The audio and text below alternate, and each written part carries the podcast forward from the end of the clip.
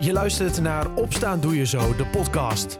De Zo34-podcast die je elke dag bijpraat over de actualiteit in Zuiders-Drenthe. In een klein kwartier ben jij weer helemaal op de hoogte. Aflevering 320 van Opstaan Doe Je Zo, de podcast op woensdag 5 januari 2023. In het Zuidoost-Drentse nieuws lees je vandaag over Mike Willems. Hij is de nieuwe technisch directeur van FC Emmen. Daarmee volgt hij Michel Jansen op, die een half jaar geleden werd ontslagen. Meer hierover en ander nieuws verderop in de podcast. Het weer wordt wat rustiger vandaag. Het droogt langzaam op en de wind gaat liggen. Wel blijft het nog zacht met een graad of 11. Straks in de podcast hoor je over Haagse paaltjes in Roswinkel en over Oud-Emmen nieuwe stijl. Maar eerst even terugblikken op gisteravond. Want het is SVBO die zich als zesde en laatste ploeg voor de finale van het Protos Wering zaalvoetbaltoernooi heeft geplaatst. Ploeg uit Barger was de sterkste in een spannende tussenronde, waarin nog één finale plek te verdienen was. SVBO won de beslissende wedstrijd tegen Valtemont met 4-0. Doelman Lennon Ebeltjes scoorde ook nog een doelpunt. Na afloop zocht verslaggever René Postuma Ebeltjes op, die een spannende avond had beleefd. Ja, het was absoluut een spannende avond. Uh, ik denk dat het uh, alle kanten op kon, uh, tot op de laatste wedstrijd na, na nog. En ja, gelukkig waren wij de winnaar. Terwijl jullie eigenlijk niet goed beginnen, want je verliest niet, maar je speelt twee keer gelijk in het begin. Ja, normaal gesproken als je twee keer gelijk speelt, helemaal in zo'n uh, in zo'n pool van, uh, van vijf, ja, dan, uh, dan loop je gelijk al achter de feiten aan. Alleen vandaag viel het ja, wel onze kant op. Zij nemen dan alle risico's en dan scoor jij nog van eigenlijk vanaf de doellijn. Ja, dat klopt. Ja, ik, ik dacht van ja, ik kan proberen. gewoon maar tussen die palen en proberen, proberen hem er gewoon op te schieten. Ja.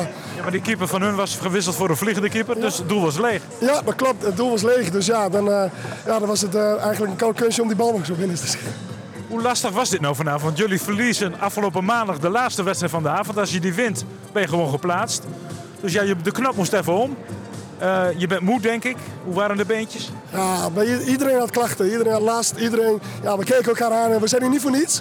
We zijn hier, uh, als je voetbalt ben je er altijd om te winnen. En uh, ja, ik denk dat we dat uiteindelijk als team goed hebben gedaan. En zaterdag is je stem dan ook weer terug? Ja, dat hoop ik. Ik heb de hele week met koorts op bed gelegen. Dus ja, ik hoop dat het er weer is. En ja, dat we zaterdag uh, lekker uh, ja, die finale kunnen spelen. Maar dat zegt ook wel iets, hè? Dat je gewoon dit wil meemaken. Ja, natuurlijk, zeker. afgelopen maandag ja, al ziek. En ja, vandaag ook niet heel, heel lekker. Maar ja, het is, je wil gewoon, produceren is gewoon een fantastisch mooi toernooi. En de ambiance, de sfeer, alles eromheen. Ja, dat wil je gewoon meemaken, zo simpel is het. Opladen voor zaterdag, wat is er mogelijk? Ja, wij gaan er gewoon uh, blanco in. We weten dat we allemaal goede ploegen tegenover ons krijgen. Ik denk ongeveer zondag en uh, uh, gemakkelijk is ook gewoon een goede ploeg waar we tegen gespeeld hebben. Ja, we staan nogmaals allemaal goede, goede, goede ploegen in. Dus ja, we gaan er blanco in en we zien wat het uh, schip straalt. We gaan er zin nog veel plezier alvast. Dankjewel, dankjewel. Zaterdag de finale. Dan neemt SVBO het op tegen Hogeveen, HZVV, Noordse Schut, Germanicus en DZOH. Die ploegen plaatsen zich maandag al voor de finale. En die finale ronde die is zaterdag de hele dag live te volgen bij Zo34. Hoe zag Emme er ruim 100 jaar geleden uit? Nou, kunstenaar Jan Oosting uit Hardenberg, die weet dat wel. Meer dan een eeuw geleden maakte zijn opa namelijk allemaal foto's van verschillende plekken in en rond Emmen. En Jan, die giet de plaatjes nu in een nieuwe vorm. Ik maak het achter die lucht, achter die bomen, ietsje groenachtig aan de rechterkant omdat dan die, die groene kleur die erin zit, dat die daar ook in de lucht weer terugkeert. En zo ben je eigenlijk is een schilderij een vlechtwerk.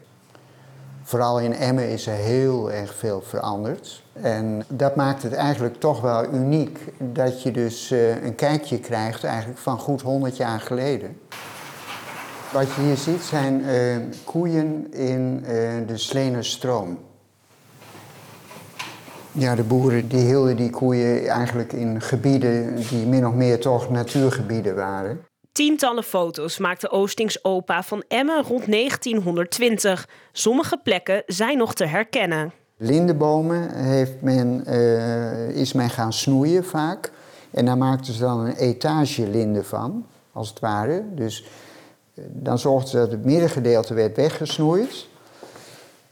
En dan bleef dus de top en het onderste gedeelte staan. En dat vond men mooi. Ja, die boom die is er nog, alleen uh, uh, hij is eigenlijk weer uh, aangegroeid. En hij heeft weer zijn oorspronkelijke lindenvorm terug. Over een dikke maand zijn de schilderijen helemaal af. De oude foto's en afbeeldingen van de schilderijen komen samen in een boek dat later dit jaar verschijnt.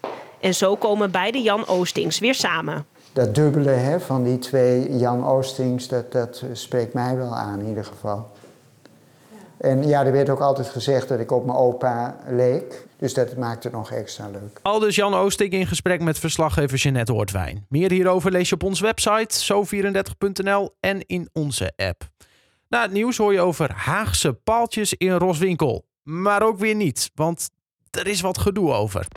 In Klazineveen is gisteravond in de Brugstraat een voetganger geschept door een automobilist. Hoe dat heeft kunnen gebeuren is niet bekend. De weg werd na het ongeluk afgesloten voor verkeer. Ook kwam er een traumahelikopter ter plaatse. Slachtoffer is met onbekende verwondingen naar het ziekenhuis gebracht. Mike Willems is de nieuwe technisch directeur van FC Emmen. Hij is de opvolger van Michael Jansen, die een half jaar geleden werd ontslagen.